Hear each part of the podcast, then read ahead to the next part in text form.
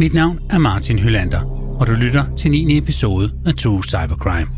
En podcastserie, der dykker ned i nogle af de mest spektakulære hackerangreb i nyere tid, der har fatale konsekvenser for privatpersoner, virksomheder og samfund.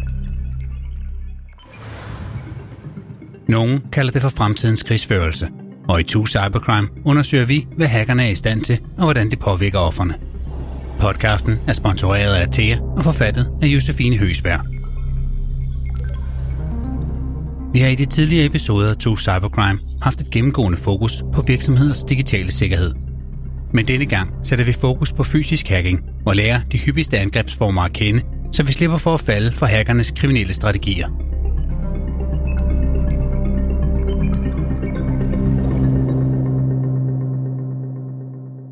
Vi starter med et lille tankeeksperiment, der ender ud i et spørgsmål, som du kan tænke lidt over. Hvis du nu forestiller dig, at du arbejder som receptionist i en vandforsyningsvirksomhed. Der er meget at se til.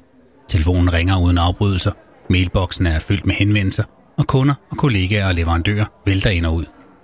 Midt i travlheden ankommer en privatbil, og udgår en elleverandør iført arbejdstøj. Han trykker på ringklokken, og du lukker ham ind i receptionen for at snakke. Leverandøren skal tjekke jeres elmålere som en rutine, og han bærer om adgang til rummet, hvor de er placeret. Spørgsmålet er nu, hvad gør du som receptionist i den her situation? For halvandet år siden udspiller denne episode sig i en dansk virksomhed. Nu ved jeg jo ikke, hvad du valgte at gøre i det opstillede scenarie, men denne receptionist vælger at svare på den formodede leverandørs forespørgsel.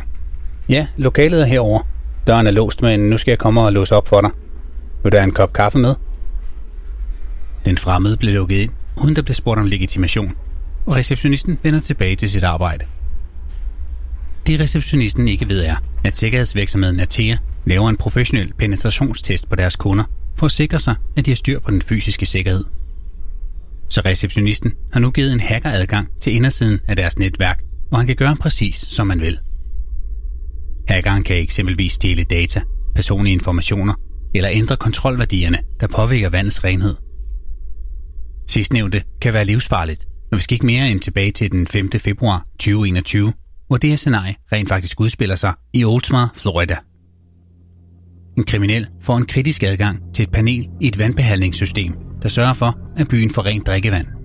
På få minutter øger hackeren drastisk natriumhydroxidniveauerne i vandet fra 100 til 11.100 per substans.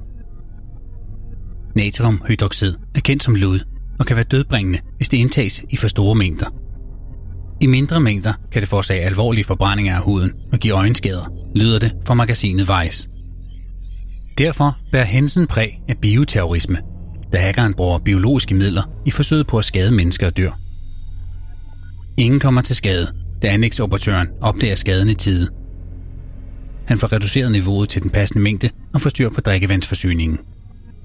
Gerningsmanden er nu eftersøgt af FBI og Secret Service – vi kan ikke komme udenom, at det er en alvorlig trussel, når hackere kan få adgang til så sårbare paneler. Derfor er det dybt kritisk, at det er så nemt for ATS undercover-leverandør at penetrere virksomhedens fysiske sikkerhed, hvor han nu også installerer en minicomputer og kompromitterer hele virksomhedens netværk. En virksomhed, der er en del af den danske energisektor, er i meget høj risiko for cyberkriminalitet og cyberspionage, vurderer Forsvarets efterretningstjeneste. Vi er meget langt fremme på forskningsfronten, og besidder forretningshemmeligheder, fremmede stater er interesseret i at stjæle, så de kan styrke og udvikle deres egen energisektor. Simpelthen ved at springe nogle dyre udviklingstrin over. Atea vil derfor se, om der er andre svagheder og andre måder, de kriminelle kan trænge igennem deres forsvarssystem. De spreder nu USB-nøgler ud på parkeringspladsen, og i selv samme reception, som vi lige har været i. Denne form for mading er helt klassisk penetrationstest, som US Department of Homeland også laver i 2011 hos en masse private og statsejede organisationer. Det her eksperiment skal demonstrere den menneskelige adfærd, og hvor nemt det er for de sofistikerede hacker at få adgang til computersystemer, uden at de behøver en direkte netværksadgang. Hvis du fandt et USB-stik med jeres organisations logo på, som er identisk med dem, du får udleveret i Service Desk, hvad vil du så gøre? Jeg kan afsløre, at størstedelen af medarbejderne i begge undersøgelser samler USB-stikket op. For tænk nu, hvis det indeholder fortrolige forretningsoplysninger, eller strategier udarbejdet af topledelsen, som andre nu kan få fat i. De tilslutter de ukendte USB-nøgler til deres computer, klikker på filerne på drevet og frigør nu ubevidst ondsindet malware, der giver hackerne adgang til virksomhedens netværk. Hermed illustrerer Thea endnu en gang, hvor nemt det er at snyde kunden, og som sidste led i penetrationstesten går hackeren over til direktørens computer og sætter det, man kalder en keylogger, til. En keylogger optager alt, hvad der bliver tastet på tastaturet, og på den måde kan de aflæse direktørens brugernavn, kodeord til computeren, programmer og online-tjenester, såsom netbank. Principielt kan penetrationstesteren også gå over til de computere, medarbejderne har forladt uden at klappe dem sammen, og hente data ned, når de er gået til frokostpause eller på toilettet. Sikkerhedseksperter fraråder derfor, at man nogensinde forlader sin computer, uden at have aktiveret passwordet. Passwords gør om ikke andet processen sværere for hackeren. De forskellige undersøgelser viser, hvad sikkerhedseksperter og hacker længe har vidst. Mennesker er det svageste led i kampen mod hackingangreb, da mennesker begår fejl. Når hacker retter sig direkte mod menneskets begrænsninger for at få adgang til privat terræn, om end det er online eller fysisk, så kalder man det i en sikkerhedsmæssig sammenhæng for social engineering. Atea-sikkerhedseksperten har en vurdering af, hvad der kan ligge til grund for, at de formår at passere receptionisten uden yderligere konfrontation. Han peger på, at man i Skandinavien er mere tilbøjelige til at stole på, hvad folk siger. Derfor gør det det nemmere for hackeren at komme udenom de tekniske kontroller. Det betyder også, at virksomhedernes elektroniske sikkerhedsforhold er værdiløse, hvis de ikke har styr på den fysiske sikkerhedskontrol. Kunden skal prise sig lykkelig over, at dette blot var en test i denne her omgang, for det kunne have placeret dem i en stor skandale, og det kunne have resulteret i et milliontab. Og lige nøjagtigt det skal vi høre om nu, for vi skal ikke mere end nogle år tilbage, før en bølge rammer USA. Vi skal en tur til St. Louis, Missouri, USA, hvor Lumiere Place Casino og Hotel er placeret. Resortet praler med at have mere end 1300 spilleautomater, videopoker og multigame-maskiner, der hvert år har besøg af millioner af håbefulde mennesker, der drømmer om at hive den store gevinst hjem. Det er den 2. juni 2014. En sorthåret mand i 30'erne passerer gnidningsfrit casinoets check-in, iført en polotrøje og en brun pung i hånden. Han slindrer hen ad gulvet og kigger på de forskellige spilmaskiner. Da han støder på de ældre modeller af det australske mærke Aristocrat Leisure 6, stopper han op for at spille spillet Start Drifter. Han holder nu sin iPhone op foran automaten og skærmer telefonen med sin krop for overvågningskameraerne, imens at Start Drifter er i gang. Men der er en lang pause, før han trykker på spinknappen. Der er ikke gevinst, så han prøver lykken med en anden maskine i spillet Pelican Pete og gentager den eksakt samme rutine. Resultatet er ikke anderledes den her gang. Manden taber. Der hersker også størst sandsynlighed for det her udfald, da spilleautomater er udstyret med en regeringsgodkendt software, der giver casinoet en matematisk fordel, som sikrer casinoets indtjening i det lange løb. På grund af denne softwarealgoritme står spillemaskinerne for mellem 65 og 80 procent af deres samlede gamblingindtægt, skriver Forbes Magazine, og dermed bliver det en af de vigtigste indtægtskilder for de amerikanske casinoer. Tilbage på casinoet i St. Louis vender den ukendte mand maskinerne ryggen i et par minutter, før han returnerer til en af dem, han tidligere prøvede lykken på. Her indsætter han 20 dollars, der forvandles til 60 dollars, og i løbet af to dage har han øget sin gevinst til 21.000 dollars, inden han fordufter. De næste par dage sidder revisorer og opgør casinoets fortjeneste. En af revisorerne lægger mærke til nogle usædvanlige tal i deres regnskabssystem. Flere af deres spilleautomater har spyttet for mange penge ud i forhold til, hvad gæsterne har brugt på dem. Det ser ud til, at casinoet mister penge på at have spilleautomaterne stående, og det er katastrofalt for deres økonomi. De snakker med ledelsen, og de er overbevist om, at maskinerne enten må være gået i stykker, eller at der er nogen, der fysisk har manipuleret med deres talgenerator. Da de gennemgår videoovervågning, støder de på den poloklædte mand med iPhonen, der vinder igen og igen. De ved med det samme, at han må være en spilleautomat-hacker nu er spørgsmålet bare, hvem er han, og hvor gemmer han sig? Er han fra udlandet, så har han måske lejet en bil, og hvis de er heldige, så har han måske til og med booket et hotelværelse i nærheden. De begynder at undersøge lejebils- og hoteloptegnelser for at se, om de kan finde et identisk match. og opdukker den 37-årige russiske statsborger Murat Biliev. De finder optegnelser på, at han rejser frem og tilbage mellem Amerika og St. Petersborg, og han har forladt landet den 6. juni, et par dage efter, at han har forladt gerningsstedet. Casinoet kontakter nu Missouri-statens spilkommission den 9. juni og gør dem opmærksom på den formodede gerningsmand, hvis nu han kan finde på at dukke op andre steder. Men det er allerede for sent. For da kommissionen sender en advarsel ud til alle landets casinoer, vender flere casinoejere tilbage og beretter om mistænkelig spilleautomatsaktivitet. Dette er ikke et enestående tilfælde på mindst 10 casinoer i Missouri, Kalifornien og Illinois eller teorier til myndighederne. Adskillige millioner af amerikanske dollars er forsvundet, og tilbage på overvågningskameraerne identificerer man hele 25 russiske hackere. De finder på den måde ud af, at ingen arbejder alene. De er altid på stykker ved et angreb. Ved at kigge en ekstra gang på overvågningsbillederne, ser de nu, at Murat Biliev har to sammensvorne, Igor Lavrinov og Ivan Godalov.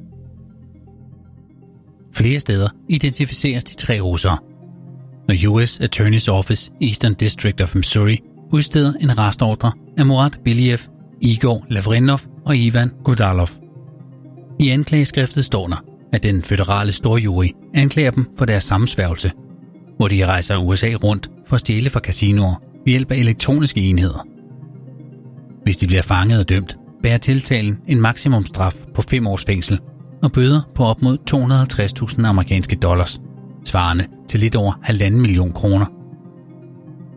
Halvanden måned efter den fysiske hacking får FBI et tip om, at en af de 25 hacker muligvis befinder sig på et casino i Kalifornien.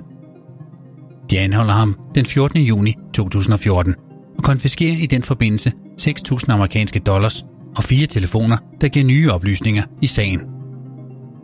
En gennemgang af hans telefoner viser, at Murat Biliev, Igor Lavrinov og Ivan Godalov er en del af en organiseret hackergruppe med hovedsæde i St. Petersborg, hvor de modtager ordre fra og planlægger deres næste angreb.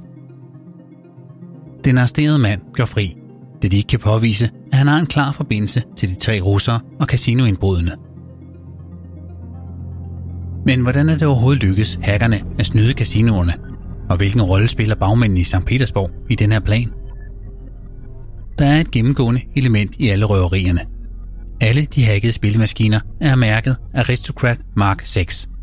Der er en telefon indblandet i snyderierne, og der er lange pauser fra de indsætter penge i maskinen, til de trykker på spinknappen. Den mere almindelige adfærd er, at gæster normalt trykker på spinknappen mere eller mindre med det samme. Så der må være en forbindelse til mobiltelefonen om pauserne. I denne episode kan vi heller ikke helt komme udenom Rusland, så for at forstå sammenhængen skal vi lige et smut til verdens største land. Det er den 1. juli 2009, hvor Rusland fra den ene dag til den anden lukker alle casinoer, skriver Reuters. Alle spillehaller bliver simpelthen forbudt på et landsdækkende plan. Men bag forslaget er ingen ringer end det russiske statsoverhoved Vladimir Putin. Han modtager en rapport fra Indrigsministeriet, der forbinder flere spiloperationer i Moskva med organiseret kriminalitet tilbage i 2006 og den bedste måde at håndtere det alvorlige problem er et forbud mod spil. Regeringen vælger dog at udpege få legaliserede spilzoner for at imødekomme turisterne, men ellers ligger tonsvis af mennesketomme spillehaller hen. Forretningsmændene er nødsaget til at sælge ud af deres spilleautomater til en billig pris, og det er her hackergrupperne slår til, så de kan undersøge maskinernes sårbarheder. Gennem en langvarig og målrettet observation identificerer de, hvordan spilleautomaternes resultater bliver styret af det, man kalder for en pseudotilfældig talgenerator, en PRNG. PRNG er ikke helt tilfældigt, da den skabes af mennesker gennem kodede instruktioner, og dens mønstre har de nu lært at kende. Næste skridt i hackernes plan er nu at analysere spillene som Star Drifter og Pelican Pete, så de kan nedbryde generatoren. Agenterne i marken, som Murat Biliev og hans to makkere, Igor og Ivan, sender mobiloptagelsen til St. Petersborg, der kommunikerer retur, hvornår de nøjagtigt skal trykke på spinknappen for at opnå gevinst. Og det er netop derfor, at der er de lange pauser foran maskinerne, fordi de venter på deres signal. Svinderne kan nu med den her gode forberedelse og snedige metode vinde i omegnen af 10.000 amerikanske dollars per dag. Det er langt over de 1000 amerikanske dollars, casinoejerne normalt forsøger at holde spilleautomaternes gevinster til. I mange måneder er de tre russere på fri fod, og FBI kan ikke finde dem. Men Murat Biliev begår en fejl, da han i slutningen af året, den 10. december, rejser tilbage til USA for at begå endnu et kup med hans allierede. De dukker op på Hollywood Casino i St. Louis og bliver øjeblikkeligt arresteret af FBI.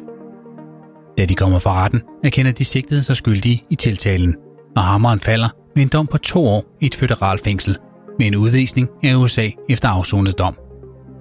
Den dag i dag er de på fri fod igen, og de har ikke givet lyd fra sig sidenhen. Vi kan blot konstatere, at når hackerne først har passeret den fysiske sikkerhed hos en organisation eller på et casino, så kan de på utrolig kort tid nå at lave rigtig meget ravage. Fysisk hacking har selvfølgelig en højere risiko for hackerne, da de træder fysisk ind på privat terræn og dermed kan blive opdaget, sammenlignet med, hvis hackerne gemmer sig anonymt bag skærmen. Det stiller derfor store krav til alle os mennesker, som er en del af en organisation eller en institution. Vi kan være lige nøjagtigt den person, der som i receptionist-eksemplet kan stå ansigt til ansigt med en gerningsmand, hans hendes undsendede agenda og rent faktisk være den person, der kan sætte en stopper for den kriminelle handling. Forsvarets efterretningstjeneste har udarbejdet en rapport, der hedder e IT-sikkerhed på rejsen, hvor de blandt andet understreger, hvor mange skjulte fælder der er derude. Eksempelvis kan man som medarbejder til en professionel konference godtroende låne en USB-enhed, der indeholder malware, og som ender med at kompromittere hele virksomhedens IT-system.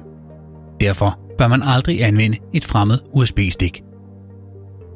På forretningsrejser bør man lade sin arbejdscomputer blive hjemme så vidt som muligt, og i stedet medbringe låneudstyr, der kun giver adgang til de mest nødvendige informationer.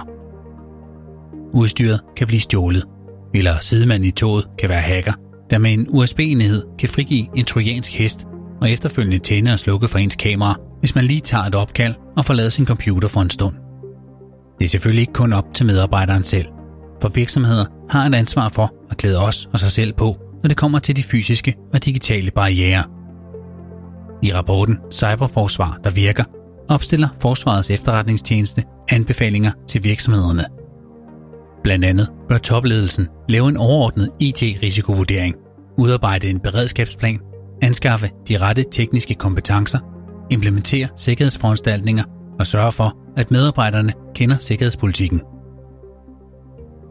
Det vil jeg til jer også lige knytte et par ord til, for at give os et par gode råd med på vejen i forebyggelsen af fysiske hackerangreb. Så gode råd, det er, at selvfølgelig så, så skal der være nogle, øh, nogle fysiske kontroller også. Altid gå med et synligt ID, men også opdrager ens medarbejdere til, at det er okay at stille spørgsmål øh, til folk, der går der uden synlig idé. Allerhelst så skal dem uden synlig idé, de skal eskorteres til receptionen, og så skal de have så den midlertidige idé. Men generelt få medarbejderne til at være mere opmærksomme på det. De skal være lidt mere mistroiske, øh, men det skal selvfølgelig være understøttet af procedurer hos virksomheden. Det fås stort set kun igennem oplysning og træning, workshops og beredskabsøvelser.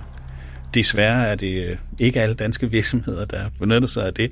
Så typisk, jamen, så har de faktisk et godt elektronisk forsvar i form af firewalls og VPN's og antivirus. Øh. Men øh, døren den står åben, så hackerne de kan gå relativt nemt ind. Og dermed så er den investering, de har lavet i, i sikkerhed, den er, den er tabt, kan man sige.